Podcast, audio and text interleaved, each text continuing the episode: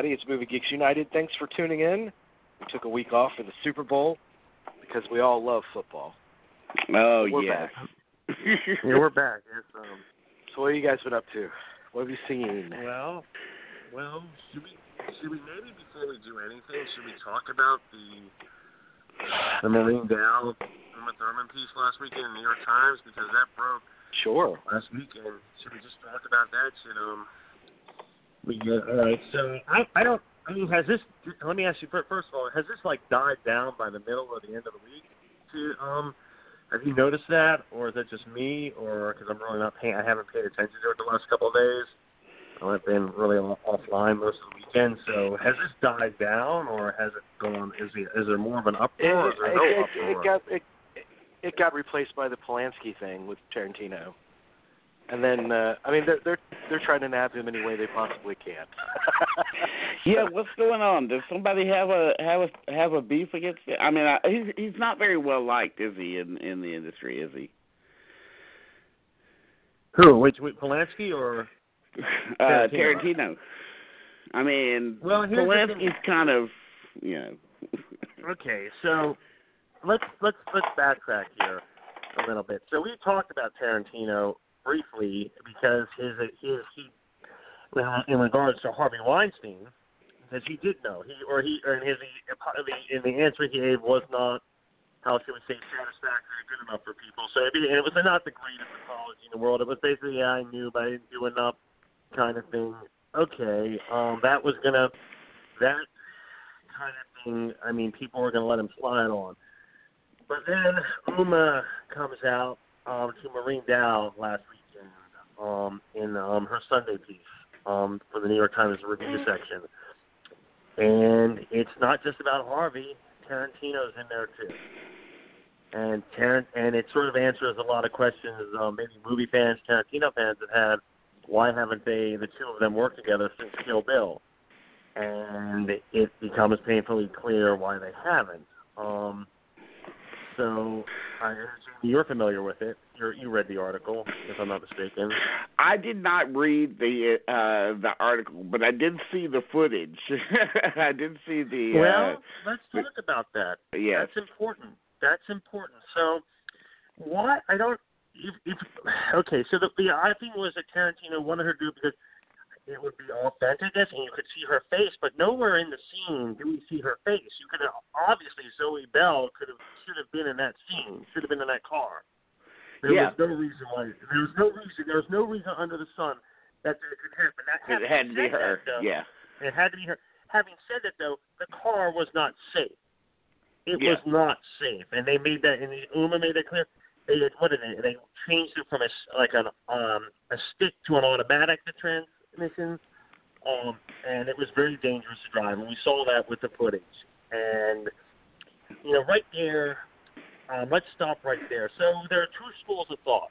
There is that it was reprehensible, Tarantino, it was wrong, and I'm of more of that school of thought. Then there's another school of thought. Oh, it's Tarantino being Tarantino. Guys, that's just not going to cut it anymore. Um, can't we can't be a party to that anymore because people are losing their lives or getting severely injured on the sets of movies. Let's just take the, all that movie incident a couple years ago with the Allman Brothers movie. I would have thought, and I think Jamie would um, you chime in here too. Since the Twilight Zone incident, this should have this. We thought this was this kind of stuff was sort of behind us, but obviously, I would have thought there'd be safety things on all movies, or at least most, at least big movies like Kill Bill. I mean, am I missing something here? Um, Well, first of all, let's first of all, a big thing that's happening these days that's still going on is that uh, crews are being overworked. mhm, uh, true. uh, they're being overworked to you know crazy hours. You know, it's the same thing that that uh, Haskell Wexler was fighting against. You know, right. he wants twelve on, twelve off. But uh Yeah. the movie industry doesn't want that. Uh even the workers don't want it really. Uh so uh Well, they, they, it's money. It's how they make a living. So the more hours they work, the more and it's time and a half. So um, I so how do you solve it? how do you Uh, solve the problem? But you no, know, I mean- that's a, that's a and I remember your interview with um, and that was a very good interview with Haskell. Um, but I remember that you talking about that, and that's a big issue though, because how do you solve that? The workers don't want it.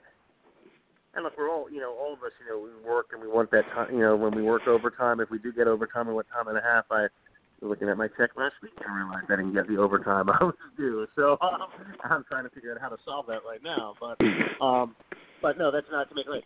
But I wanted to talk about this because we obviously. Do you think on a bigger scale what happened last weekend with the Maureen Dowd? I'm giving maybe I'm giving Maureen Dowd too much credit, but do you think she started or maybe put the nails in the coffin to the auteur theory? Maybe this whole argument that we make that we look upon the filmmakers, especially someone like me who does as a big Tarantino admirer, a big David Fincher admirer, or what have you. But have we placed these men on pedestals for too far too long? Um, is that have we finally are we coming to? Um, yeah, but I mean, we, we do it. We we do it based on the on the finished product. I mean, right. we don't stand there while they're in the process of making it.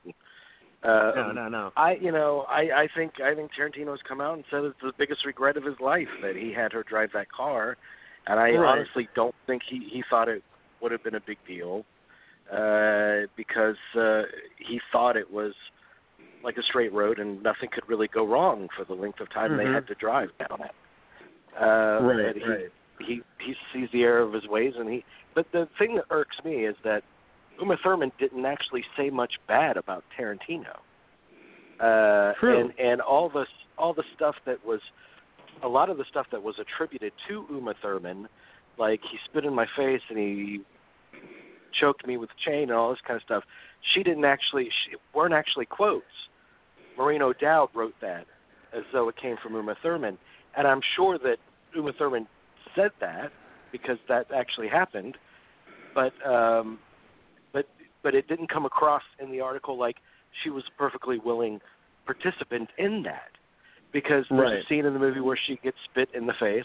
There's a scene in the movie where she gets choked. So instead of having another actor do that, she trusts Tarantino enough. So Tarantino right. said, uh, "I'll, I'll be the one to do." I mean, I don't see that that's unique to Tarantino movies, and it's not some sign of him being abusive to actors. It's just no, no. that's what the scene that's calls right. for. And Uma Thurman yeah. actually came out and said, "Look, Tarantino, he he eventually did the right thing with giving me the footage, and you know, essentially, I have no beef with him. We've buried the hatchet, so it really wasn't about Tarantino as much as the no. the producers that tried to sabotage me getting that tape for so long. Right, um, right. You know, and then and then even the No, Polanski thing. This this this is what bothers me. There's a lot of fake outrage on behalf of people that aren't outraged. The whole Polanski thing, when he went on Howard Stern, where if you don't say provocative things, why are you on Howard Stern? Fifteen Right. years ago. Uh, Right, and right. he he said stupid shit about Samantha, the the rape victim of Polanski, and he and Samantha had a conversation last week. And Samantha says, Right. I, I'm, I'm not mad at you or upset.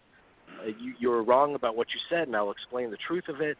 And then Samantha said, I, I'm a big fan. I just don't like the fact that you're making a movie about Manson. And Tarantino said, Mhm. It's not about Manson, it's about 1969. So, but people are outraged on her behalf, and she isn't outraged. And it's same Yeah, that's- Thurman. Yeah, yeah. I mean, it's but I think it's important. It does. You know, it's not like we also have to take Maureen Dowd into consideration too. As that was a very good point that you bring out about Maureen Dowd, because we do have to. I don't know. I, in the last in the last decade of my life, I've just really come to really hate reading op-ed pieces, and she is the epitome sometimes of why I hate them. Um, it, I mean, there's a very condescending tone. Um, I, I don't know if you guys get that by reading an opinion piece, but I get a very condescending tone from a lot of writers, regardless of their political beliefs. I just get a very condescending tone. I got it, and I got a very condescending tone in that one too. Um, no, I mean, I would like, I, I mean, to counter that, Diane Kruger was interviewed um, during the press for In the Fade, and she had nothing but nice things to say about Tarantino, nothing but the nicest compliments. So it wasn't something that's going on. And let me ask you guys this: Do you think, given what we know, do you think Jennifer Jason Lee, of all people, would have gone to work for Tarantino? And they thought that this is someone could have Right. right. I mean, I mean, Well, and by the by the way, Tar- Tarantino choked Tarantino choked Diane Kruger on the set of Inglourious Basterds Yeah. too. I mean, they were his Yeah, no, no, hands. I know. Corrupt her neck. Yeah, yeah.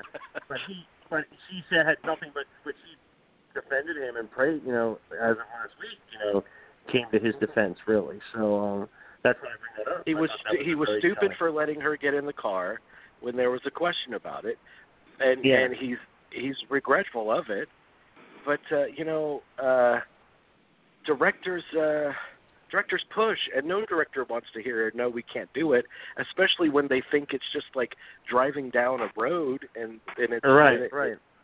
Why is this such a big deal when it turned out to be, you know, it could have been very dangerous. Um, so I believe him that he's regretful of it. You know, I uh, think we- James Cameron. We all want to. James Cameron takes Mm. like massive safety precautions in his movies on Titanic and all that kind of stuff. But he's the biggest asshole director you could you could imagine during that And time. his Right. budgets are way bigger too. I mean, come on, let's face Yeah, it. his. That's true. That's that's true. No, and I, I wanted to bring this up because I just think it's worthwhile talking about. Because sometimes we do, we put these guys, we put people in pedestals and everything, and maybe this place. There's an interesting article by Anna Anna the Washington Post, that really goes really far, far with the whole.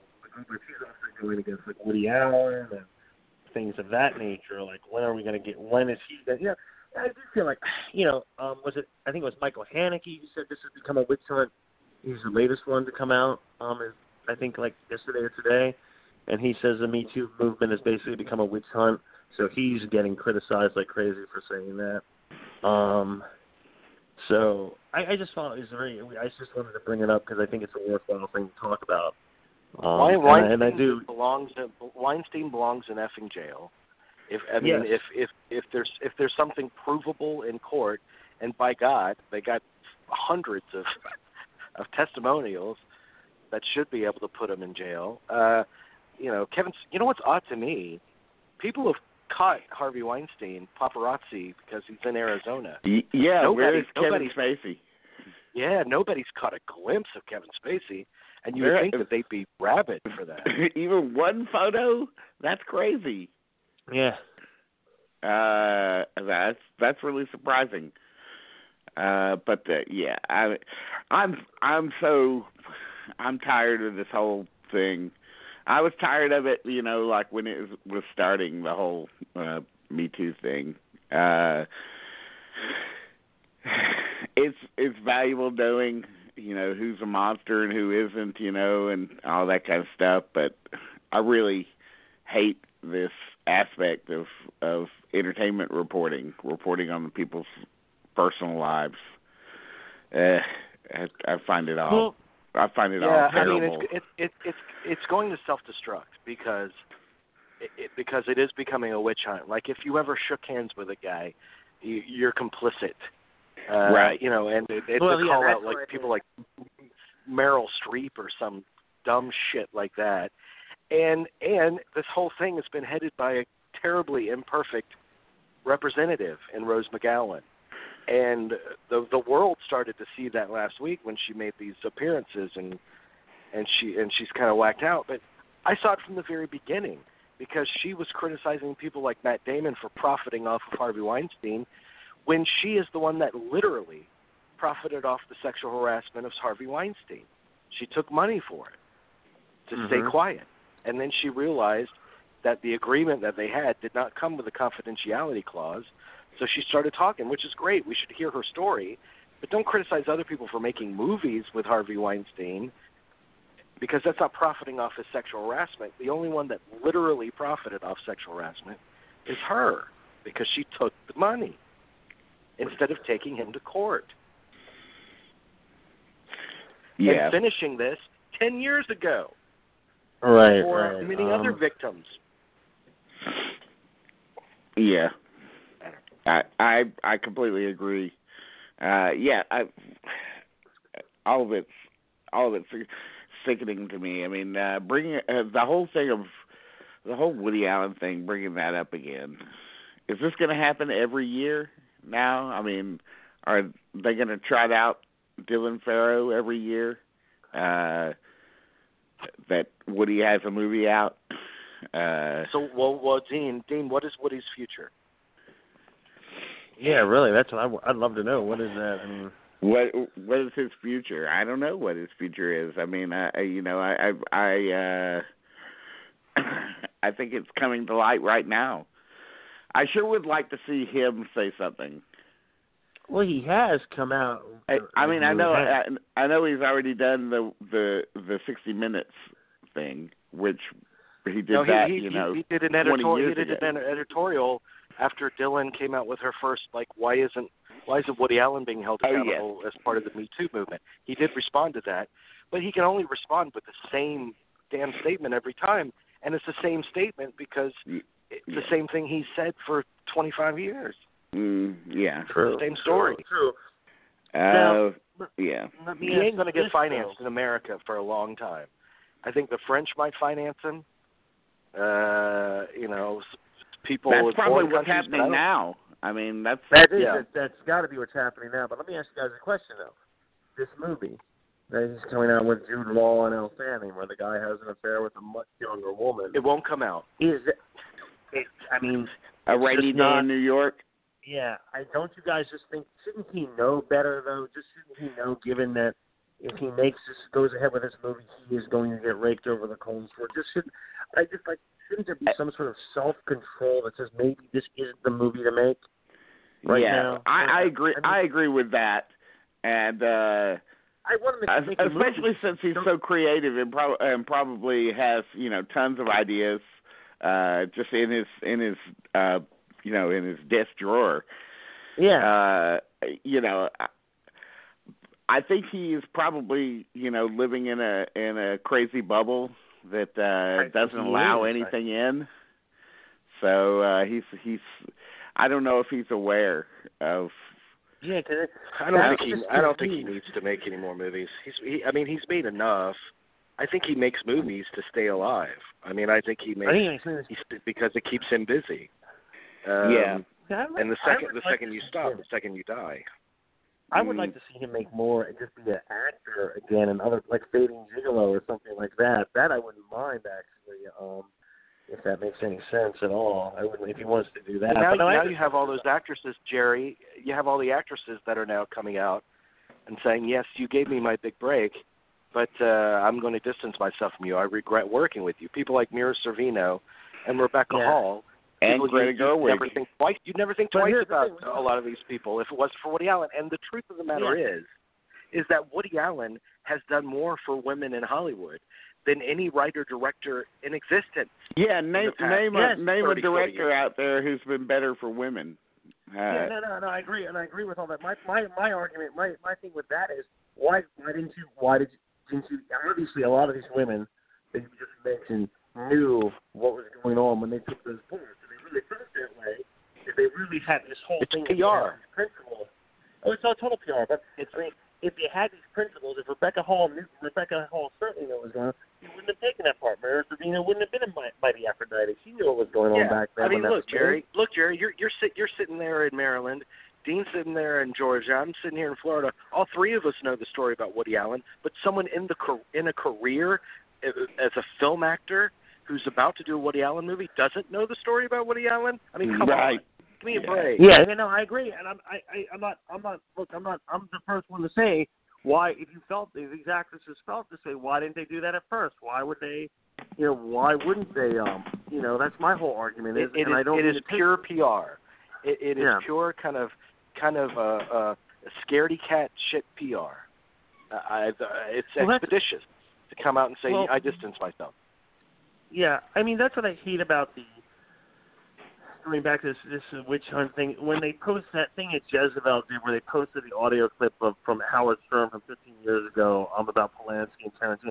I, yeah, I just like I hate. That's the kind of shit I hate because it is a witch hunt. There is this like reverse McCarthyism, if you will, um, and and it's just like it's not good. I mean, you're. This is how how it's, it's a horrible thing to maybe say, but this is how creativity is stifled by this kind of atmosphere. Um, this is no one's going to do anything. People are too scared, I think, after a point to do anything. Um, And I thought it was a, I I mean, thought it was a- really fucking stupid thing for Tarantino to say. But I I also know that he's on the Howard Stern show 15 years Yeah. ago. I didn't give a I didn't give a crap. I knew what Trump was saying on Howard Stern 15 years ago, and all of a sudden it becomes new to the world during his campaign. Uh, Mm-hmm. You know, you're on a show where if you don't say something highly sexual or highly controversial or something, I mean, that's the place where you do it. And it's a stupid Yeah. thing that he said, but he didn't say it to frickin' David Brinkley. Yeah, I know. I mean, it was pretty impressive that he, Jamie, had he said it to David Brinkley, who was dead, quite dead at the time, I would have been really impressed. I don't know. That's the first name that came to mind. I have no idea. I would have said Edward R. Murrow, and that would have been better.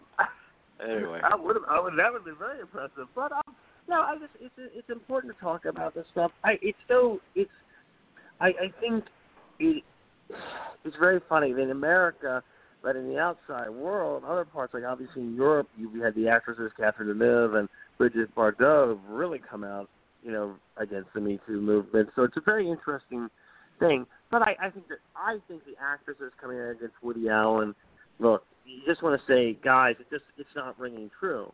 It doesn't ring true. If you felt that way, then you would never have taken the part in the first place. But you did this to get your to get make a name for yourself. Never forget that. Um, And it's not know, because I like Woody Allen that I'm defending this. Like I honestly think, I honestly think that he's he's innocent of it. But in the long run, do I know for sure? No. But I have to come on one side or the other, and all the evidence points to he's innocent. yeah, So it's it's not a question of me liking him. I think uh, Polanski's guilty as hell, but I think the the, the judge uh, did something uh, unlawful. Uh, he he reneged on a deal, and a deal is a deal, Mm. and uh, Right, right. so I think that's wrong too. You can hold two thoughts Right. in your head at the same time, people. And I'm all No, for the Me Too movement, but uh, but it's it's you know it there's dangers Wait. here with Well, let me say something. You just said the most important thing that anyone has said in recent memory. You can have more than one thought. That's the big problem here. We live in a society, and it's not just. I mean, we live in a society. I don't. It's not just about movies or politics. You have to think one way, and there's no. You can't diverge from that path. You have to be on this one narrow train of thought, and it really just grinds me to no end that that's not just there's, that's not how that's not critical thinking. We critical thinking is going out the window. It seems in the last like ten years. Um, so it's Yeah. great to have more than two thoughts, definitely. anybody. Um, Anybody see a movie this these past two weeks? I, I saw I saw some I saw some movies. I saw a lot of movies yesterday, like in one day, which is just went home. But yeah, I mean, um, yeah, that's that was an interesting experience. But uh, I've been watching a lot of uh a lot of bad movies. I've I've been uh, uh watching a lot of stuff on um on Amazon Prime uh that they've just added that uh uh they added a lot of Crown International movies, which if you ever Mhm. if you know anything about Crown I International. know. can I just can I just chime in one moment about Amazon? So I finally looked at our Amazon Prime on our Roku stick last week. Just looked to see what they had, and I got to tell you, their interface is awful. I really got to say they got to fix that. They got to make it a little bit more user friendly um, to find stuff. Um, that's okay. That's my two cents. It is hard to find things, uh, especially if you're operating it from your uh from your tel you know, you're doing it through the television. Yeah, Uh, it just It's rough. I just feel like Jeff Bezos is on the other side of the screen saying, "Hey, hey, the hell with you! I'm going to make this as difficult as possible for you." Um, and he did. Um, I went back to Netflix. Um, so, Yeah, uh yeah, I agree with that to to a certain extent. let's Uh, hear Crown International. Let's hear. I can't wait to hear this. I want to hear what you watch from Crown. Oh, okay. So I watched uh The Van. Have, Oh, have yeah. you ever seen that? Yes. the Van? you watched the van. Uh, yes, I watched The Van and then I watched The Secret, uh the the the the sequel, uh uh Malibu Beach, which has some of the same characters in it. Uh I didn't know there was a sequel. I knew about the van. I did not know there was a sequel. Okay. Yeah, so the van has uh the van is uh, uh it's not a good neither one of these are good movies, but I enjoyed them. Uh uh it the van was made in 77. Uh uh, it has a small part for Danny DeVito in it as like the owner of of a car wash or something that the main character is working at. He the main character works at this car place and uh and saves up enough money to buy himself a bitchin' van, bitchin' yellow van with a custom paint job. And uh oh my god. so it's just the whole movie is just him driving around the van picking up girls and and going to the beach and stuff. That's that's the whole thing. Uh I I've never seen a more plotless movie than than this film. It is just so so rambling, but I love it because it it just has this kind of it just has this feel to it that's that's you know utterly uh 1970s California. So uh so I enjoyed it even though even though it overuses some songs and it you know it, it's it's such a cheap movie that they couldn't pay for a number of songs. So they just reused the same song over and over again. uh, which in this case it happens to be uh, Chevy Van by uh, uh, Sammy Johns, the number one hit single. Uh, uh, but uh, I I enjoyed the movies anyway, uh, even though I knew I should. Well, that's good. no, no, don't, don't don't say that. Don't say that. No, I you know you say you know you say plotless and things of that nature. Do you think in some ways for some of Richard Linklater's films, like Everyone Wants Some and Dazed and Confused, he was influenced by this movie at all? I think uh, oh, absolutely, for sure. For I mean, absolutely. You know, uh, they're obviously connected. This is Uh, a staple. The van is a staple of late night um television for a long time, if I'm not mistaken. I mean, it was always on every couple of months on the very like you know one in the morning or whatever on your like syndication or whatever. So I, I that's how I watched it. I mean, so I didn't know there was a sequel though. I did not know it. It. it, it I did not know a sequel was really needed, but obviously there was. Little little did I know. It's weird to call it a sequel, but it only has the van has a villain that's played by an actor named Stephen Oliver, and he pops up in Malibu Beach as the same character. So that's the only way in which they're really connected. They're not, I, Mm. know, you know. it really only continues his story, but uh uh Yeah, well, that's You know- understandable. I mean, his arc his arc wasn't complete after. Yeah, completion I mean, they needed to finish it out. There was still I more to explore. Hey, Yeah. did you guys see uh the two the two newest movies that I've seen that that I thought were impressive? You know, that are actual 2018 releases. Uh I saw Small Town Crime. That was good. That Yes. was really good. I like yes. that. That was uh uh John Hawkes is the lead in it. He plays Okay. a um he plays a Southwest Ex-cop. a southwestern ex cop uh who has a drinking problem and That's putting it mildly. one night one night after one of his benders he's he wakes up in a field completely you know he doesn't know how he got there and he just he he drives home and as he's driving home he he uh on this deserted road he sees the body of a uh dying prostitute on the side of the road and picks her picks her up takes her to a hospital and uh she dies in the hospital. And he uh he sees this as a way to get back onto the force which he's try- been trying to do uh with no success and uh so if he solves this case then he can get back on the force um it was a really really good movie i thought uh it is. Actually. Who, a- who are the it's a who are the other two actors in it? Are there two Robert other names? in it? Forster's in it.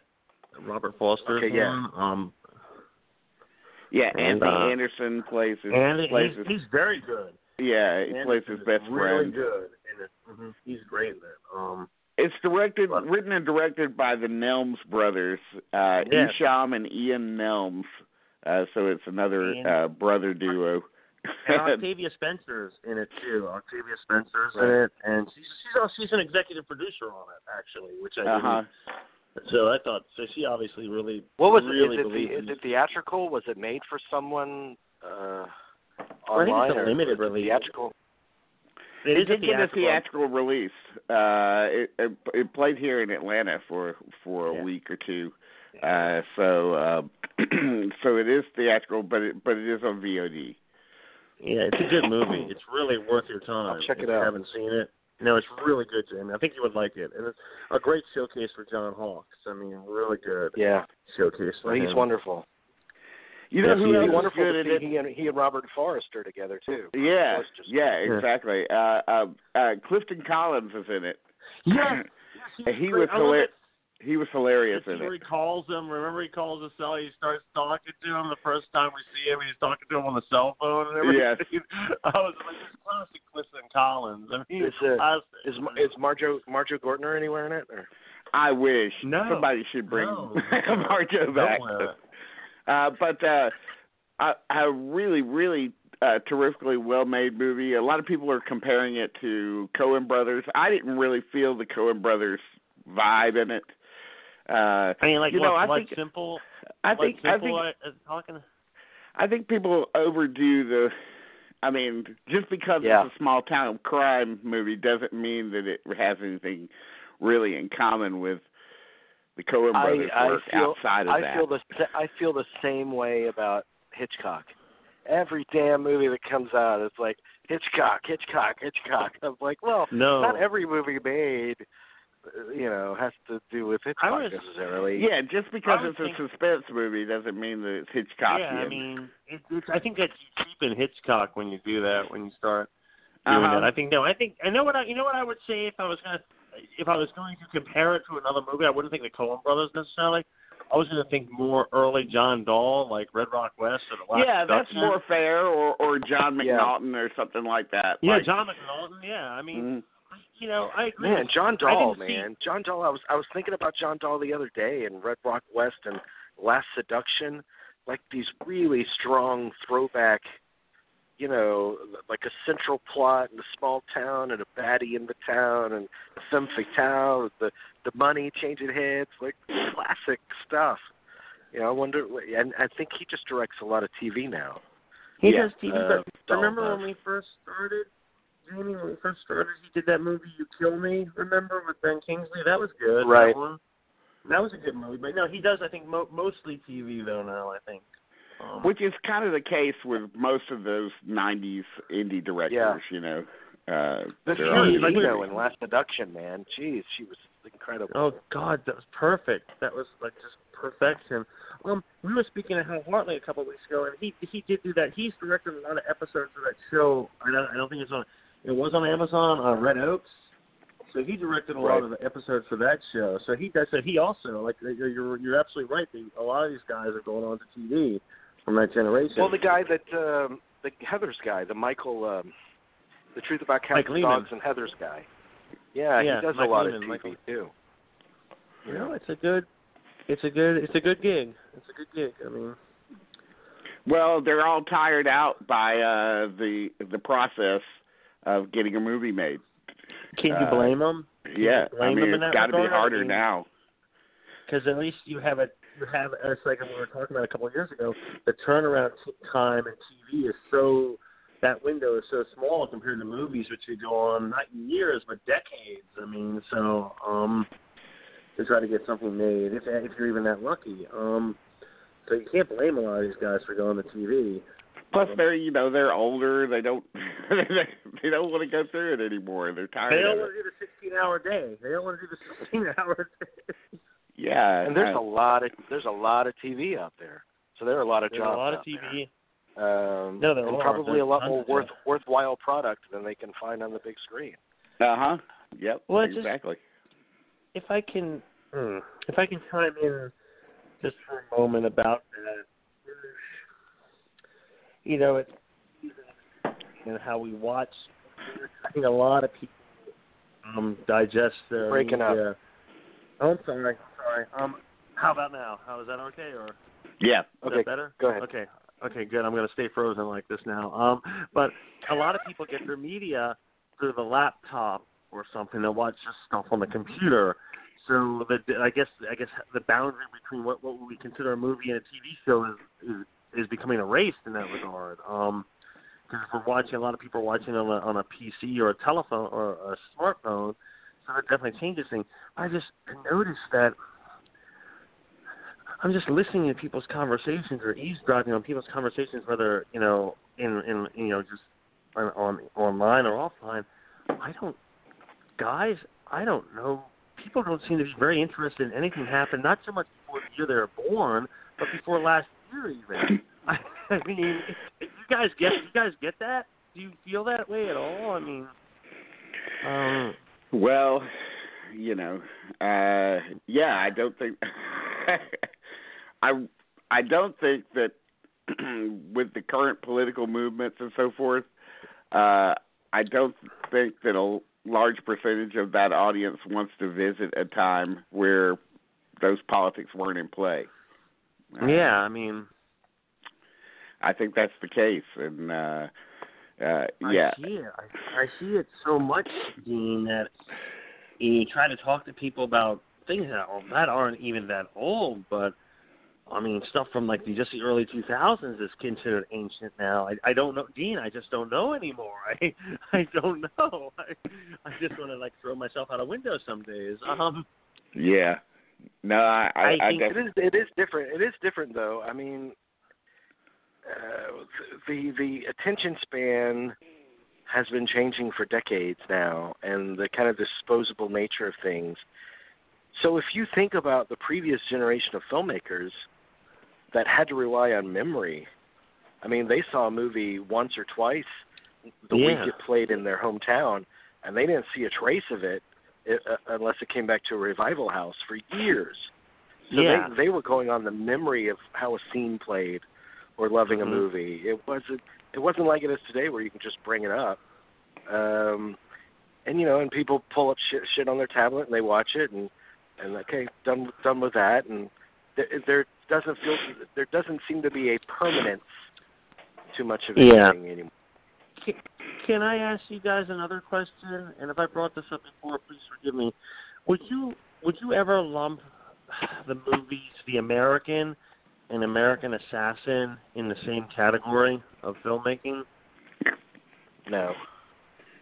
When no. you you understand that one is made by I'm not saying I'm not knocking American Assassin, but it is just junk food. It's fun junk food.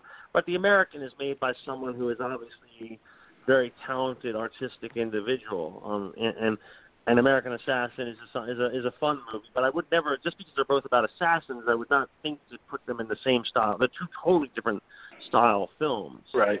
Um, okay, so I'm not I'm not crazy. I'm not. I was uh, okay. I just thought I was going nuts there for a couple months ago. So thank you, thank you for. I mean, it up would be it would be difficult. I mean, if you're putting a if you're putting them both on a blockbuster shelf, they both go under action, I guess. But they're two And totally they're different A. movies.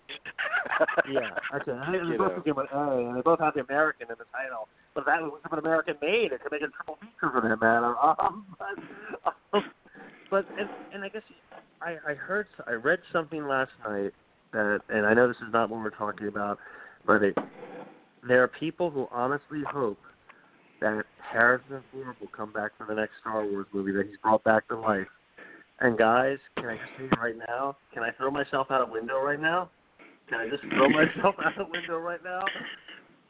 Can Now, which character that they Han they Solo. Oh, come they on, want please. Harrison Ford to come They back want- in episode. They want him to come back as a ghost. He can't. He can't. He's he, No, they he, want him to come back to life like he never died. It was just. it's like in a bad dream. Oh, that's stupid. Dude, it's one of the dumbest things I've ever heard. Just, he wanted that. Harrison Ford wanted that. yeah, it, will- it will it will not impact my life one iota whether he comes back or not. no, I mean, it's just like I will say this, and I want to. I want this. For, please don't edit this out of the show, Jamie. I think episode nine will go down in history as the most fan serviced film of all time. I think J.J. Abrams will give the fans everything they've ever wanted, and the movie is going to Yeah. suck for that. I mean, I don't think. Yeah. I don't think. I, I mean, they'll bring hell. We'll, let's bring. Hey, we'll bring back Ewan McGregor. We'll put Boba Fett in here. We'll put everyone in here for you guys. Oh my God, I hate fandom. I hate Star Wars fandom. I know I really do, Dean. It's just I I'm, read I'm glad to hear night. you say it. no, I've been saying it. I've been saying it for so long, but this last movie. So it's like if you get if you do you know the whole argument when the Force Awakens came out. Oh, it's too much like the original Star Wars. The argument this time. Oh, it's not like Star Wars at all. I we can't win. You, you can't win. I mean, I it just I it's don't under what to too say. much scrutiny. It's a, it's under too much scrutiny. Uh, I think now. can't you just go in and enjoy it? Just can't you go and have a good time? I mean, what happened to that? Um, and if I and something was like you know and something with like princesses and uh little puppets uh i mean uh, do we really need to spend this much time I know. I mean, can't we just have a? Can't we Of just finish thing. it out? Can't we just get episode nine done over with, and can we just move on, please? Can we? can we just move on to Hey, something there- else? it'll just be another one. no, So, that's I what, mean, no. Well, we know. Did you? Uh, speaking of that, can you wait till these guys from Game of Thrones start making these Star Wars movies? You saw that announcement this week. Um, Yep. Oh my Yeah. god! If I, we should we should be so lucky that there'll be sex and violence in these movies. Um, we should be That's so the, that's something that they've been missing. let's- Let's face it.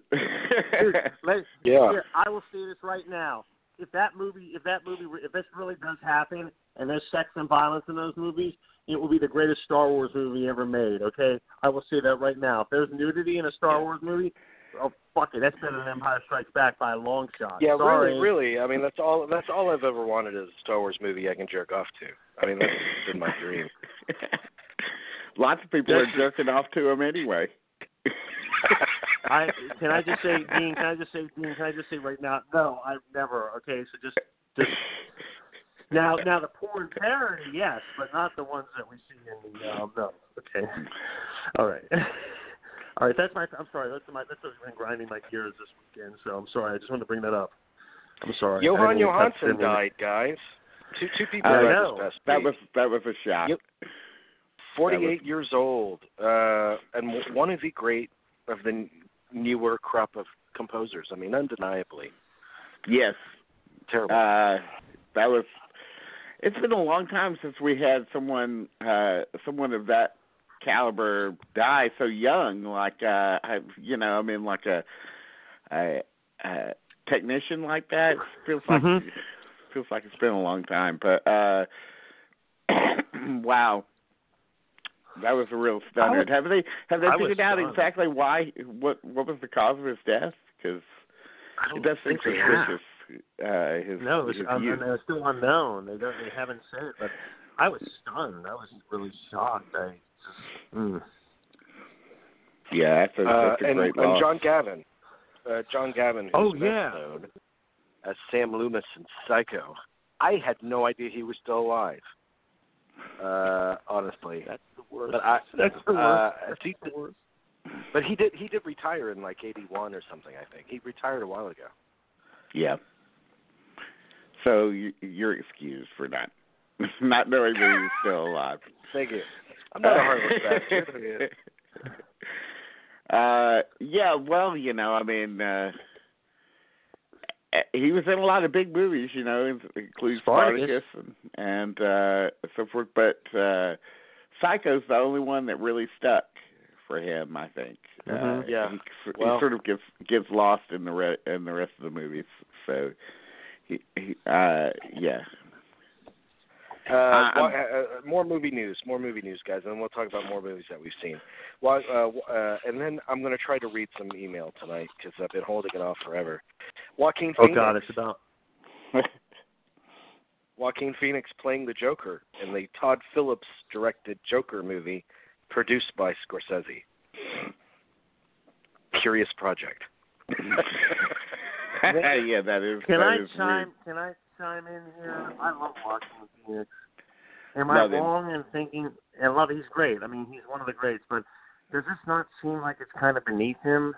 Am I wrong in thinking that? Well, I would think that he would be past all of this and moving on to uh, you know he's he's in the realm of like great actors uh you know Yeah. working today He really and, is. uh Can I?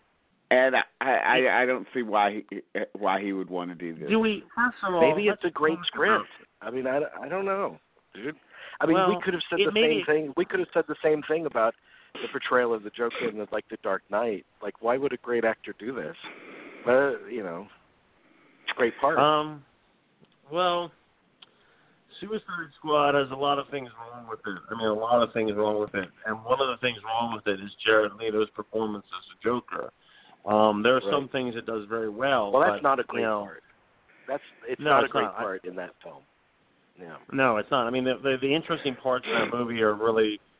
I mean, if you take Mar- the thing that you watch in the movie, you're like, okay, well, Margot Robbie certainly deserves her own movie, but that movie, Mhm. everything is just it tries too.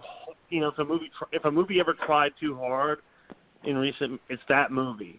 I think it just and it and it tries so hard it falls on its face because, um, okay, you have some interesting bits in that movie, but the movie itself, the plot is just who cares? You, you don't care in a movie like that. The, the plot should you should if you if you have some interesting characters, it should certainly. But the plot itself is just like you're like that. It doesn't. The movie's not not so much the movie needs humor. Guys needed to go back and work on the script. You needed to make something. You have ingredients there for an interesting movie, not a great movie, an interesting movie. But you have this. You have these. Whether what's that girl's name? Tara, the the, the model, as I guess the main villain or whatever. You're like, guys, you need to go back and work on this. Um, but Just Scorsese um, producing a Joker movie. I mean, J- Scorsese's entering the comic book world. Yeah, it just no, makes I me mean, laugh. that's a- It's funny. it's it's it's I I think it's beneath Joaquin Phoenix. He's such a good actor. I'd hate to see him because he's just going to be under a level of scrutiny he's never been under before. I, and I, I I think he's smart. I think he's smart, and I'm, I think he just likes the. He has to like the property in order to get involved in it. So let's, let's see what it is. I mean, it could well, be I a great there's feat. something. I mean, there's obviously something uh, very attractive about the Joker character that that that does attract actors who want to, you know, get wild in front of the camera. I mean, you Yeah, know, no. we've already had. We obviously we've already had, you know, Jack Nicholson. you oh, And know, that's not, no, no, and it's a good, and a good performance as well. Can I? And if we're gonna go there, let's go with Tom Hardy and Venom. I mean, I wouldn't give two shits about Venom, but Tom Hardy wants to be Venom. I'm all for that. I just wish he was tormenting Yeah. Tom Ho- Holland on screen as Spider-Man, though, in the movie. We don't get that yet, though, but maybe one day we will. John Um, John Mahoney died. Um, yeah. Oh, Whoever man. whoever everybody's talking about for Friends, but uh, I always think about say anything with John Mahoney. Uh, you you mean Frasier? You not mean Friends. Frasier? Frasier. Frasier, Friends, shit. Yeah. Frasier, right? Oh, I, Same I always shit. think about no, no, no. That, that, Well, that, I mean, let's face Eddie- it. He was on he was on television for nine years uh, as that character. So uh, so there's no surprise that, that they would talk let about just that Say, let me over just say something right now. over say Yeah, yeah. anything. Yeah, no. Um, Frasier was a great. He was great on Frasier, and a dog Eddie had more charisma than anyone on Friends. Okay, so let's just uh, let just say that right now. Um, no, I think of him and say anything. Always, it's a great performance. It's a great character. Um, Moonstruck. So- I think he's great in that. Uh, What? what part was he? Could you were remind me? of something? watched this in Moonstruck, part was he in Moonstruck? Your phone is bad, Jerry. Oh God, I'm sorry. Are are you walking around? No, I'm Are you sitting riding a horse? I think I'm, no, I'm I'm sleeping with a horse. No, uh, no, I have a horse on top of me. No, how's that? Is that better? Yeah. yes. Okay, you know what? I was slouched over. I'm sorry, I was slouched. I'm sorry. I'm sorry. Now You we've must- learned a very important lesson. We've learned a very important lesson. I have to stay frozen if I'm going to do the show in this part of the house. Thank you. I have to really. It's hard for me. It's hard. I'm sorry. I don't mean. to Well, you're fit enough to do it. That's that's that's why you work out every night, so you could remain frozen yeah, when you do great. the show. Yeah, yeah. It's the I know. only reason. think It's easy. It's the only reason for the show. I work out for the show. He works out for a podcast. Um.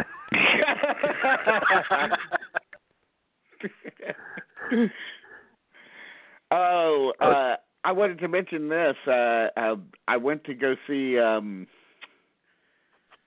uh, the Atlanta Jewish Film Festival is going on right now. Uh, You poor uh, thing. it, it's a it's a two week festival. It's a really long festival. Um, but uh, they had uh, uh, the movie Gilbert uh, about Mm. Gilbert Gottfried uh, played, and they had Gilbert Gottfried down here uh, Oh wow. for the screening. So I went to the screening. I, I really liked the movie, by the way. It was really, oh, really, okay. Really, really good. Have you have you guys seen it? You've seen it, haven't you? No, no, no, I haven't. When? Oh, I- I saw it. It's really good. It's uh, it's uh, you know, it's basically just a, a, a peer into Gilbert Gottfried's life uh, as a father and as a as a husband. So you get to see him with the sort of the comedy curtain uh, coming down, you know, and uh, uh, you get to see him as a as a as a normal, you know, New Yorker wandering around catching the bus and everything. It's crazy, but uh, uh, I really really dug the movie. It was uh, it, it was it was great to. Uh, to see that side of of a comedian that I, I really didn't think there was another side to him. I, I thought that you know that the persona that we see in the comedy shows is the real guy because he never lets that curtain down. Mm-hmm. Uh, so it was uh, it was comforting to me to know that that's not the real Gilbert Gottfried. That uh, that yes, He's he does so have. funny.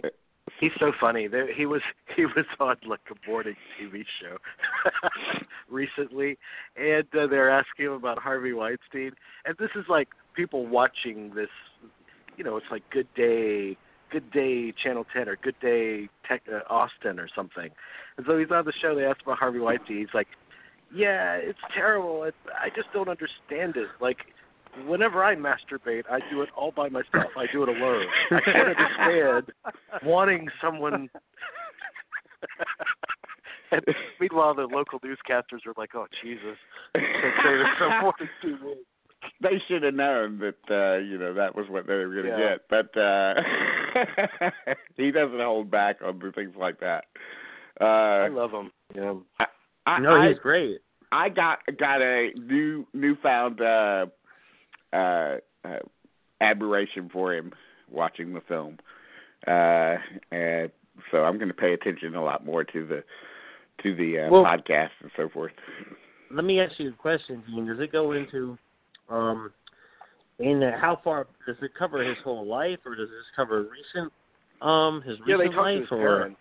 Uh, they, they Yeah, talk, it- they talk about his background, his parents, and everything.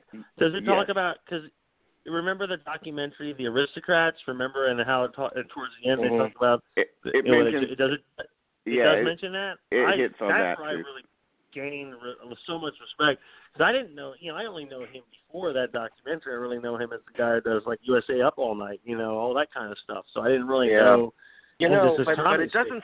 I mean, once once you feel like when you see him with his kids and everything, and you feel like so cuddly towards him, then it cuts to his act,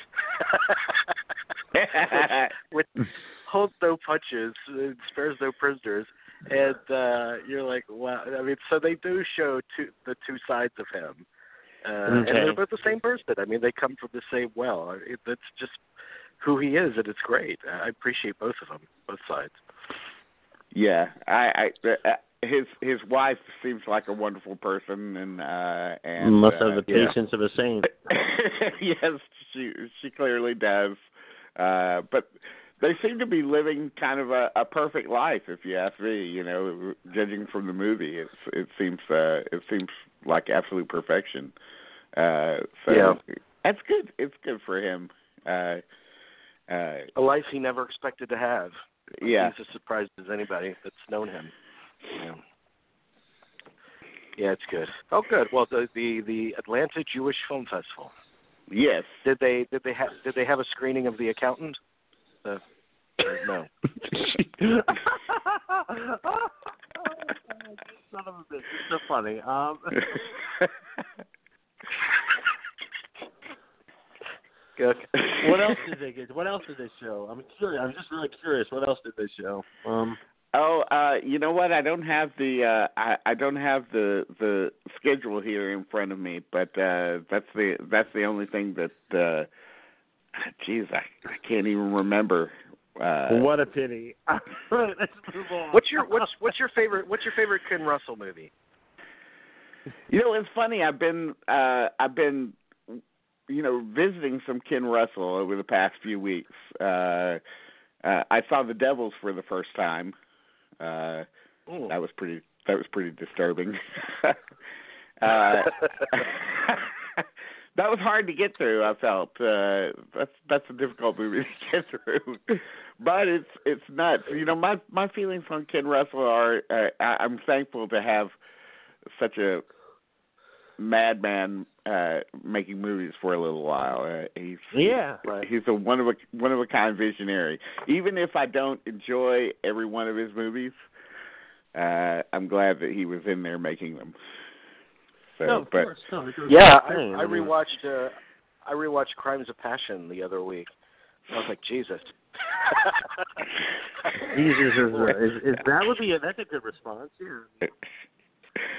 yeah, I haven't seen that since it came out in the '80s. Uh, but it was it was it was nuts back then too. So Yes, it was. Yes. uh, you know, Yeah, and I- he, he's a one of a kind guy. What are you gonna say? I like to have a few um, with him. I, I, uh, I watched some critically acclaimed stuff. You know, this is really, if you're like me, and I know you guys appreciate it too. If you're if you're a big fan of Turner Classic Movies, this is really the the one month out of every year that's great because they're Oscar. Uh, 31 days of Oscar. I guess it's February, so it'd be 28 days. I don't. I don't know. I, I, I don't know the math, but um, it, it's great programming from from morning till night. And so I I've TiVoed a lot, and so I've watched stuff that I've already seen, but I like to revisit occasionally, including Straight Time, uh, which is uh, yeah. my God. It, it, this time when I watched the movie, uh, I was just I was astounded all over again just by the quality of the supporting cast alone. When you would have like uh, young Kathy Bates and Theresa Russell, you have Gary Busey, Emmet Walsh especially, Mm. Harry Dean Stanton. I mean, what a like a really um authentic group of supporting actors. Yeah. Um, It is. It's da- it's dazzling because of that. Uh, uh, but yeah, that that movie is that movie is so fantastic. What a great, uh, you know.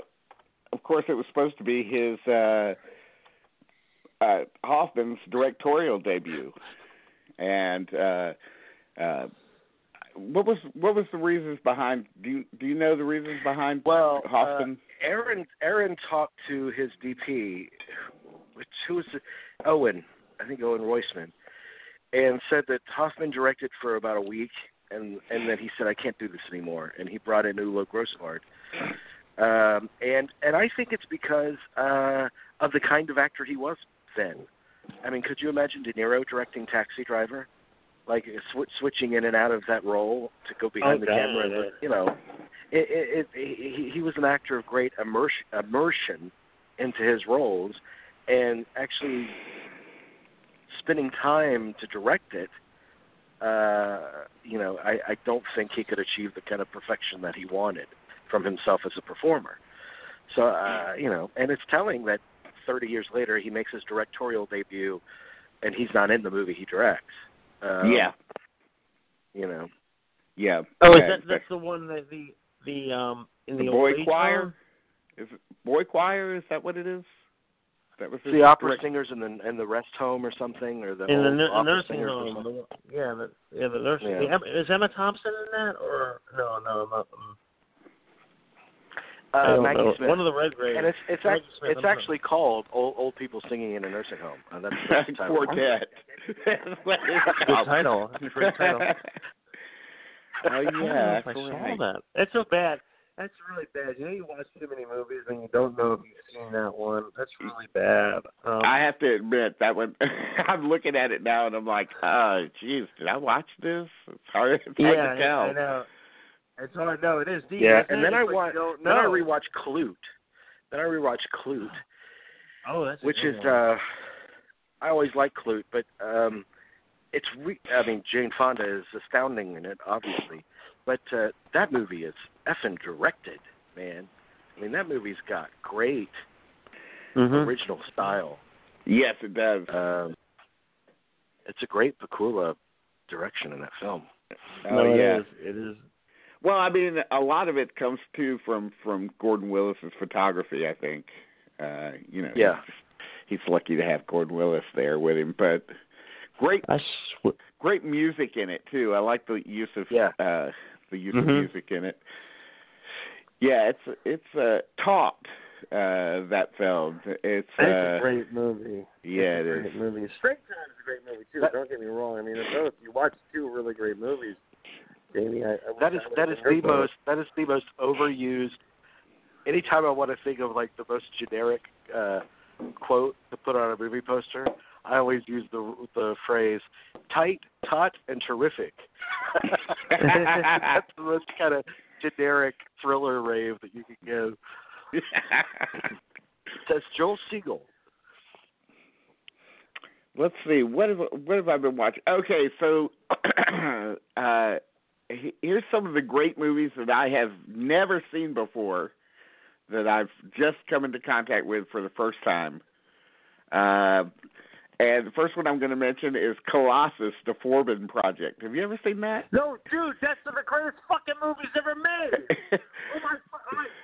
It's it's seven eighteen. Guys, we don't. All right. Um, Dean, you really shot yourself in the foot. You were talking to the man who loves this movie. So, just, just Dean, just start, and I'll help you out where I can. well, uh, I, I had I had never seen it. Uh, you know, it's directed by Joseph Sargent, who was more famous as a TV movie director at that time. Uh, but this is 1970, so it's pre uh, uh, Taking a Pelham One Two Three, which he directed Mhm. in '74. Uh, so it's basically so. if you've never heard of this, it's called Colossus: The Forbin Project, uh, and it's a science fiction, political science fiction movie from 1970 that it's basically kind of a precursor to something like War Games.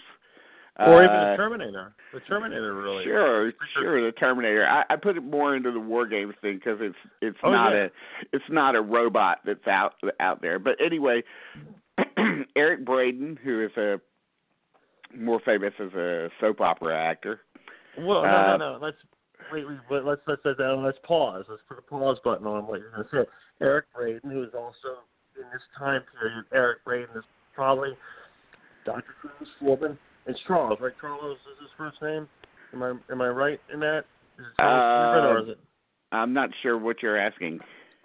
No, I'm just asking. Is his first name? I'm just asking that. That's the first question I'm asking. Oh, Jamie, Char- gonna, Charles Jamie, you're- Foreman. Jamie, yeah, um, Jamie, you're gonna want to probably like send out press releases about what I'm gonna say in the next 20 minutes. But um, okay, but you know, Eric Braeden at this time is probably responsible for playing the two most important doctors, scientists in science fiction history, because his other famous role during this period is Dr. Hasslein on the Planet of the Apes movies. Oh, Like, uh, right. you know, yeah, yeah. You can't. No, you you know, you're like, I forgot. Oh my God, he played Hess. He played Hasslein and Foreman. I mean, I'm sorry. Forget everything else you know. I mean, Peter Cushing. You know, we can say Peter Cushing played Tarkin, and the guy, the Nazi doctor in Shockwaves. Fuck that. It doesn't have any. It doesn't even come close to this. Um, Foreman and Hasslein in one lifetime. Forget the soap opera stuff later on. Forget that. um, you know, okay, so you're playing the two most important scientists in 1970s science fiction cinema. For, I mean, but this movie gave me nightmares for years. There are two sequels.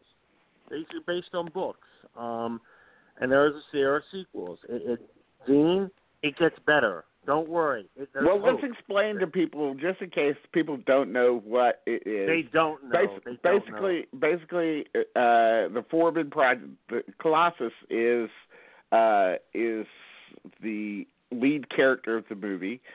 It's invented by uh, a, a character named Charles Forbin, uh, who has been contracted by the government to come up with a uh, artificial intelligence that will control uh, our security and our safety. Uh, know. hmm you know, into the foreseeable future. Of course, uh, the minute the thing goes online, it starts screwing up. It's a disaster. it It's a disaster, guys. it It's just- starts it starts communicating and acting on its own. Uh, it starts communicating with other uh, uh, computer systems the in the world, the Russian, inclu- the Russian including the Russians. Yes, uh, uh, and uh, it, it's just a it's just a complete disaster. It's nothing but a headache for everybody. So it's really good. for Chuck. Especially for Chuck. He, he can't even have sex in private. That's I mean, true. man can't even have sex in private. Well, that's the thing that always got me.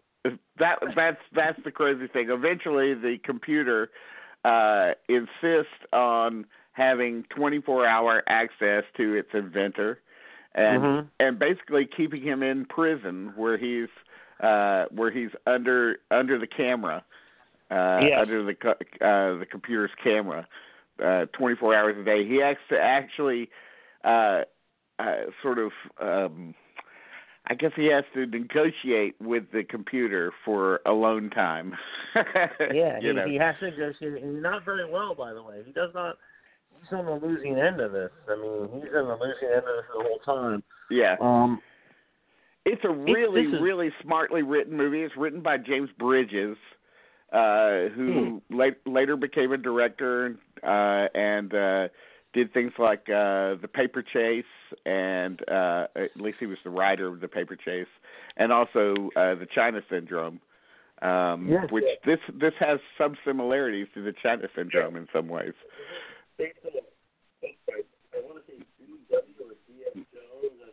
Now, now you can't hear you at all, Jerry. Jerry, are sorry. you stepping Sorry. away from the? No, I'm right here. I'm, I haven't moved. It was seven twenty-five. I haven't moved since six o'clock. You guys are. I don't. I- If you have, I mean, I'm surprised that um, Colossus doesn't have cameras in the house right now. But um, and they, and they did. Are, are you are you are you netting for sea bass, Jerry? What are you doing? No, I'm not netting for sea bass. What's happening? Uh, by the way, and I just want to go back to Gordon Willis for one second. If you've ever wanted to see what a Gordon Willis film looks like in real life, come to my house. It's the most poorly lit house in the history of Western civilization. It's so dark in here. Um, it's it's sort of a Napoleon study. Um, but it's just so Uh. goddamn dark. in this house. It's so fucking dark in here. Um, but, okay, so Col- Colossus, the Foreman Project, and this the is Foreman George Project. Foreman That's Foreman, not the Oh, Foreman, F O R B I N. Not, the, That's- it's not George Foreman. It's not the Foreman grill. It's not the That's what I thought you guys were talking about. I thought this was about the creation of his uh, grill that he made. No, no idea. no, no. This is this movie's so good. You will thank me. You will thank me. Where'd you, will find it? Where, where's it? Where's it at? Uh, where did I find it? Where can people I don't find want it? to say. I don't want Oh, to okay. say. Online. Wait, okay. you don't want to say? Wait, wait, what is it? Like, what did Eric Braeden send it to you? Like a. Uh, I I found it on one of my sites that I go to Okay. for for oh movies. My, oh my, oh my God! It's that it's that bad, Dean. Okay, wow. Yeah. Okay, hang hang on, hang on. I'm go- I'm gonna read something real quick. Give me a Oh, second shit. to look it up. We got some responses a couple of weeks ago to our conversation about "Call Me by Your Name." God, Uh-oh. Jason O'Brien, Call me- sending me messages. He keeps sending me. I need pictures for the Oscar roundtable that we're doing. I need current pictures. So I told him to just use the picture of my penis that he asked for last night. And he kept sending me more messages. That would Anyway. be interesting as a a- as a profile picture. what is that? Uh, hang on. We we got we got a. I'm, I'm trying to find it. Hang on. And he loves call me by. Okay, call, Carl. This is a great listener. He's listened to us for many years. It's Carl. Uh, he says Dean's reaction to Moonlight was similar. Personally, I loved both films because they moved me, and I com- was com- felt completely engrossed by them. The majority of so-called gay movies I find dull. Moonlight and Call Me by Your Name for many are transcending. Believing these films are mainly liked for political or so- social justice warrior reasons is beyond cynical. Call Me by Your Name isn't really about being gay. It shows sexuality is flexible. I would agree So, with uh, that. so- Yeah, I mean, I don't think Call Me by Your Name is about being gay any more than uh, One Fine Day is about being straight. It just happens to be about two people of the same gender having uh, uh, uh, in in a romance. And uh, my feeling is what we already said that the the romance is uh, disingenuous. It's being played as this tender thing, and I think it's being played that way because because the social justice warriors want it want it that way when it's actually a pretty um, perverse uh, love story, and not because it's gay, Mhm. but because it's perverse. I mean, the relationship in nine and a half weeks is perverse, uh, Mhm. but, it, but nine and a half weeks isn't selling itself as a tender romance. yeah, I mean, I, Hey, I to me, I just couldn't. I couldn't figure out, you know, beyond the physical, why the characters would go for each other. Like, what what did they see in each other? Was there anything? And I have to conclude after watching it. I watched it a second time. Oh, wow. I have to conclude that that there is there. That's the connection. Is is it's purely a physical one. Uh, so it's I I don't know. That's not Hey, enough for uh, me. Luke, Luke, our, a great listener of ours named Luke, he writes us frequently because he likes the show. He says, I couldn't help but write you a quick note after listening to the last MGU episode. I hated Call Me By Your Name, so much so that I walked out of the last 20 minutes and missed the great closing scene. As a gay man, I'm reluctant to say the film offended me, because everyone is so easily offended by everything these days, but it too left me cold. Despite a few interesting moments, mostly down to Chalamet's performance, I thought the love story was more predatory than romantic. The endless shots of half-naked Chalamet, who at 22 still has the body of a prepubescent boy, felt Mm. uncomfortably pedophilic. And the peach scene was nothing more than a desperate bid by the filmmakers to be provocative at the expense of good taste, even though I'm sure that Armie Hammer thought that peach tasted good. I'm glad to say. I, I, I'm glad to say that nothing in the film resembled my personal experiences as a gay man, and I'm troubled by the amount of love this film is getting. I mean, that's you know, That's an honest. essentially that's what we were saying. email. Yeah. Yeah, let me. If I can. Hmm. I, I do think he. but I'm- everybody's I'm so sorry. afraid to say that. There Yeah, hasn't been I mean- one major critic that said that. Is there? Has there been? Well, I'd No, like no, to see at least one major critic call the movie what it is, which is dull. I mean, I like to see. I just Dean. I think you did the movie a great disservice because I thought they were going to serve wine and cheese at the movie and called it a wine and cheese movie. Um, and I'll just say I was really upset at the movie theater. They had no wine nor cheese. So I'm just going to say, Dean, I was really upset. No, but seriously though, you know, I actually think there are two things. There are two parts of the movie I like. I, I do think the movie, the Italian countryside, is beautiful. It's a beautifully shot movie. I think we can all agree there. It's a beautifully shot film. well, I, I mean, we they will- could they could put the camera down anywhere in that part of the world and, and get a beautifully shot movie. So, Not if it was a house I was living in, Dean. Not so much. But okay, it was very dark. Um, but um, very dark. But no, I thought the scene with the with his with the who is very much interested in their first time. I thought that was a very realistic scene. Um, I actually did think that scene was incredibly realistic. I thought that was a good touch. But it's really Michael um, Stuhlbarg's speech at the very end that is what you're waiting for. I think that's what we're waiting for the whole time, maybe, and I think that's a good part. But no, I, I think the movie at that time is, is as you said, being increasingly just dull at Mhm. times. You're just like you're just like, wow. I mean, does anything happen in this? I mean, can I Yeah. bring up something about that Stuhlbarg scene at the end? Oh I god, just wanna. I just want to ask a question, okay? All right. What I got from that scene, which it is the best scene in the movie, but something that I got from that scene was I got the sense that the Stuhlbarg character had brought Armie Hammer into the house Mm. in order to sort of initiate his son into the into the wonders of of man boy love. Is that did did you get that from that? because you know he's okay. He's he's okay. He's he's talking in the that scene about how he's kind of intimating that he wanted this kind of uh love affair to happen to him when he was younger uh and you get a sense that maybe he had an ulterior uh, some kind of ulterior motive in inviting uh Armie Hammer over to the house and letting him be so free with his his uh son uh do you, do you understand what I'm saying? I, I, I feel know, I know. I feel I like the, I feel like the father is kind of pimping out his son. Yeah, I mean, I don't feel that way, but I understand. I understand what you're saying. I don't. I didn't get that. That's. I mean, that's an interesting interpretation. I didn't look at it that way, but wow. I mean, that, you Talk about Spielberg cynical. Some power. Jesus. there. That's- that is, that's a level. I agree, that it is cynical. cynical. But Dude, that's beyond.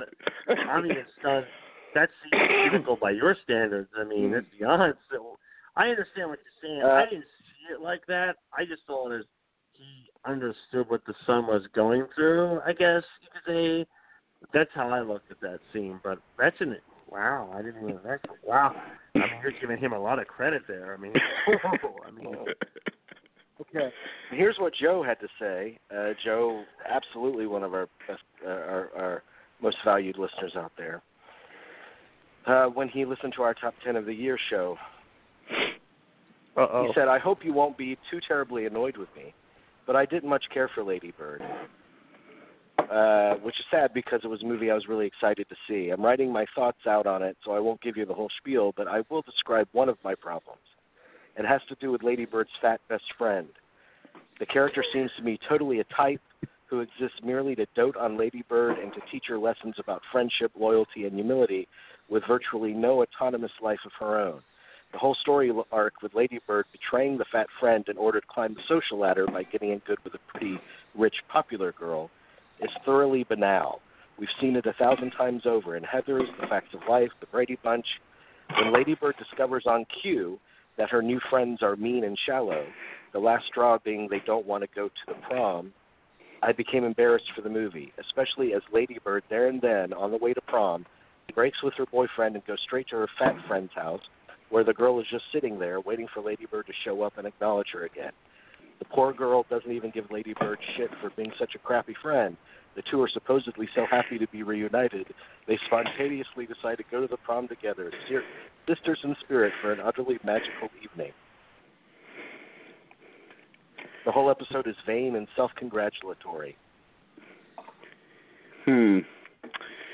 Well, I can see where uh where someone might think that it's uh maybe cliched a little bit, uh considering that uh it is the kind of plot kind of trope that we've seen in other movies, as he says. But that doesn't make it feel any less true. Uh Yeah. it it feels real. Uh I've definitely had uh friendships that have uh gone through tough times and then once that tough time is over, uh we go back to the way things were, you know. Mhm. I think that's Right. that's what people want to go back. They want to just keep these fights going uh forever. So uh I I, I think uh I, it felt real to me. Uh you know, uh I I think uh I think everything in that film feels real even even if someone uh, uh another listener Jason Miller brought up who likes the movie said that everything feels real in the movie except for the beginning scene where she jumps out of the the car. He said that that feels a little over the top um because of like, wow, she's suicidal. That's we didn't know that about this character. But uh uh other than that, uh I do see that that's a little over the top. But other than that, almost everything in that movie feels real. Uh It feels real to me too, but it's interesting. Yeah. I mean, uh, I mean his his point that he made. He says it's weird to me that feminist filmmakers should fall back on these corny best friend characters.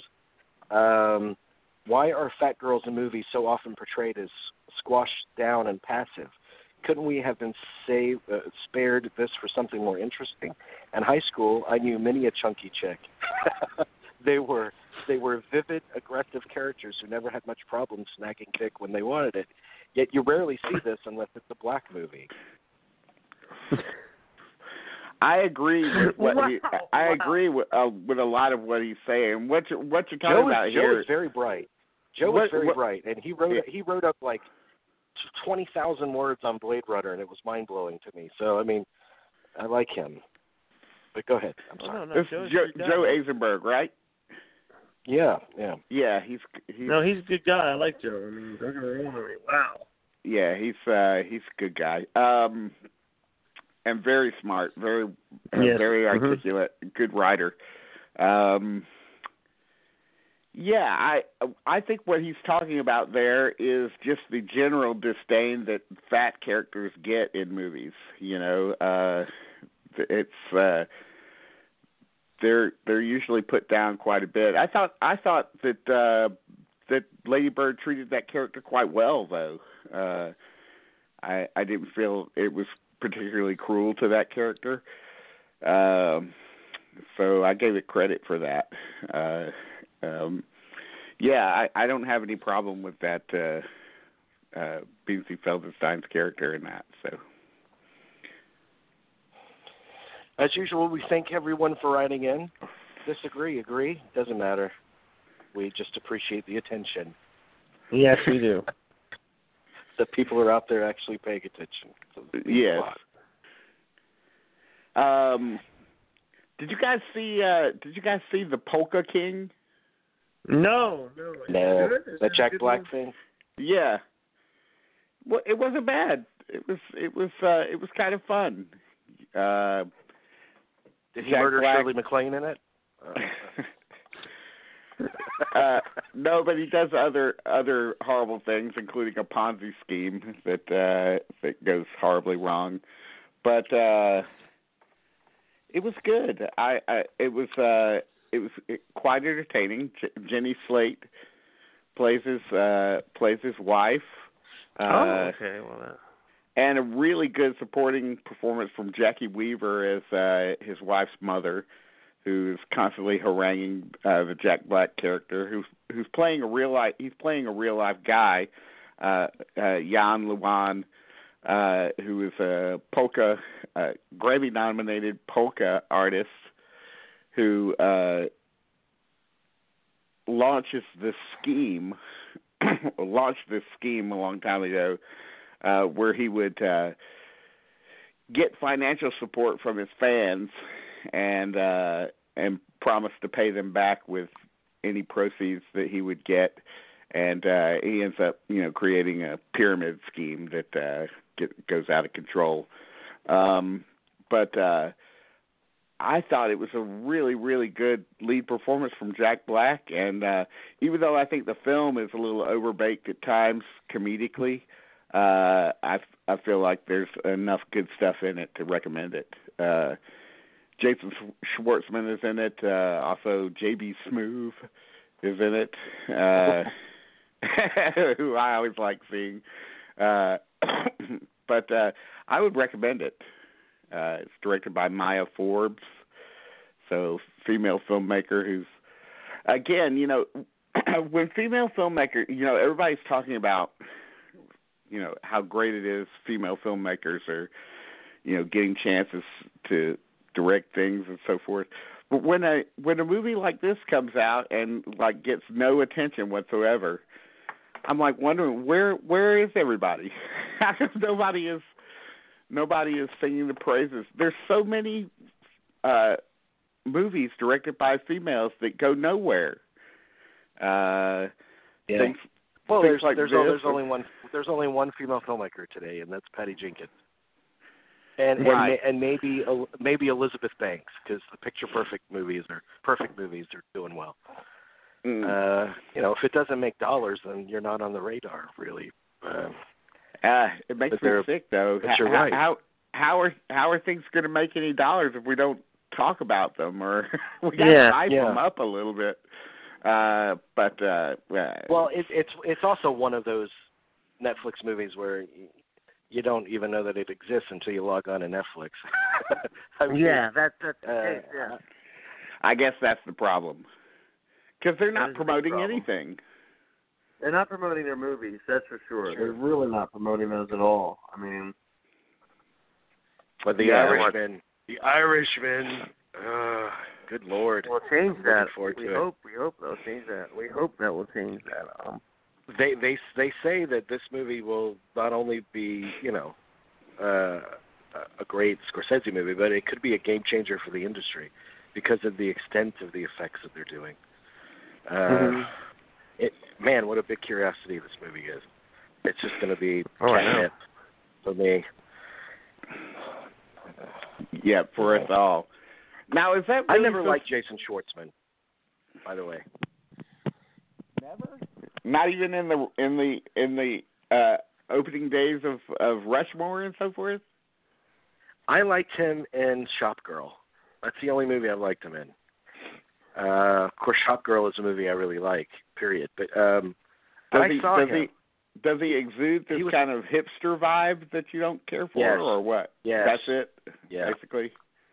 Okay. Uh, I saw him at a uh, at a um, of all places. I saw him in Amoeba Records in L.A. The first trip I took there. And He was like staring at my shirt because I was wearing a Scarface shirt. That was very unique. He's staring at your That's and, shirt? and, and what? You got a bad vibe from him there? No, I, I just looked at him and said, "You know, I've never liked you." I didn't You did not. You did not. You did. I did not. I did not. No, it's it's not a it's not a it's not a Dan Aykroyd uh, d- displeasure uh, that I feel towards him. I I, I just rewatched uh, Marie Antoinette. I, I, I'm fine with him. I, I I am. I just I don't respond to him, and I don't get you know my skirt doesn't blow up when I hear that he's in a um, a movie, and you know I I wear a lot of skirts, so Well, I mean, he, his skirt probably doesn't go up either for himself. So I mean, he might not be enthusiastic himself. So. I think uh I I like him as a supporting actor. You know, he doesn't need to be in a, I I I don't know if, about a lead actor, but I enjoy seeing him in in small roles. He hasn't Yeah. worn out his welcome for me. well he's a Coppola. All all, all of them are in movies. There's a single Coppola that's not in the movie some way. That's true. Yeah. Like- uh, anyway. All right. Well, Anything else? on. Yeah, that was on TV last night. Anything else? Oh, really? Wow. Okay. I mean, hmm. Another Schwartzman, isn't it? Is he in that? What's the Woody Allen that he's in? Well, he's Uh, not in that one. No, no, no. That's Jason. That's Jason Biggs, isn't it? In that? Jason or- Biggs, yes. Hmm. Schwartzman's in Is a Woody Allen, isn't he? Which He one? should Oh, be which- if he's If he's not, yeah, he should be. Yeah, I mean that'll be the quickest. If you don't like him, that'll be the quickest way to end his career. He should do Woody Allen. I'd be un- Well, I like unapologetic him. for it. I liked him in Rushmore and um the the other one, Darjeeling Limited, and I also liked him in that show Bored to Death or whatever. bored to death, was yeah. That was good. Um, that probably killed his career right there. But, um, Man, I was I was talking to Ed. Here's a, we always like to bring up titles, and it happens every time Adam's on that we've we've never before mentioned on the show. So I'm going to bring one up tonight. We don't have to say anything about it. We'll just throw this out there. I was talking to Aaron last night, and we were going through different movies. We talked for like two and a half hours, and uh, he and I were talking about Ghost. And I'm like, what about Tony Goldwyn's follow-up to Ghost? That movie, Traces of Red. We've God, never brought that movie up on remember the that. show. And he's like, "Yeah, I remember Traces of Red." He was like, "It was Jim Belushi fucking Lorraine Bracco. Who wouldn't want to see that?" it's such a terrible movie. yeah, It, it's you one of those night nineties nineties thrillers from like Hollywood Pictures, the kinds that they would come mm-hmm. out with every week. yes. Yep. Wow. I can't Wow, I even remember that film. I do remember that film. That's that's. That's I mean, you have a, a double feature that with the, the dark. I mean, you got a man. I mean, you know, there, there's a double feature to put you to sleep in no time. uh, I've just been watching lots of. I've been watching a lot of classics. Uh Paths of Glory. Like the van. Uh, oh, yeah, tr- I mean, I've been, I've been, uh, you know, I've really been trying to reconnect with what I love about movies. uh, and so I've been watching, you know, things like 400 Blows, uh, Sierra Madre, Paper Moon, uh, Harry and Tonto, Sweet Smell of Success, hmm. uh, Glengarry Glen Ross, and uh, Kagemusha, which I hadn't seen in years. Mm. Uh, and The Spy Who Came In from the Cold. I hadn't seen that since I was a kid. And uh, all, all, these are all great movies. I mean, these are all very good movies. Yeah, I mean, uh, you know, uh, just uh, I don't know. Like, I feel like after the beginning of the year, after seeing so many uh current films, you know, that's that's all I was watching for like two months. After reconnect yeah. with uh I have to reconnect with film history in some way. Right, of yeah. course. this is this is a good time to do it because it's a yeah. dry spell for new movies uh, in terms of quality. And the director of Glengarry has the number one movie in the country this week. That's right, James Foley. Wow. Fifty Shades Freed, MFer. This is his this is his second Fifty Shades movie, right? He did the yes. first one yeah. too. You know, uh, well, I mean, at th- at this stage in his career, he's making uh, mo- movies that people actually go see. I mean, that must that must feel refreshing for him. And he's not directing TV. I'm sure he's directed his fair share of television too. So he's probably glad to be back in the game. But nothing will quite match the majesty of Two Bits, James Foley's career. Two Bits. What was that? That was Pacino playing the grandfather, and Mary Elizabeth Mastrantonio. Mother. Oh my God! Yes. Oh, oh I forgot all about that. I love. Yeah, this is a double bill with traces of red. traces of red. For me, James Foley will always be about uh, at close range. Mm-hmm. Yeah. Mm. And uh, and Glengarry Glen Ross, obviously. True. He had a run So- there. I mean, at close range and After Dark, My Sweet, and Glengarry. Mm-hmm. Um, oh, yeah, After Dark, My Sweet is great. I love that one too. Yeah, he had a good run. yeah. We we should run. Yeah, man. All right, all right. So wait, wait. So what's your next show? Next week's show be about? Um, besides talking about Black Panther, what's your next week's show be about? I don't know. Yeah, I don't know. It depends on who's accused of harassment. Uh, maybe maybe. I will be. Maybe I will be. So I don't know. Um, Yeah, we need to drum up some publicity for the show. Because what if you guys pat someone on the ass or something inappropriately? We need we need some- Black Panther. There, we'll all have to start going outside of our house. Yeah. we gotta we gotta ride this wave, man.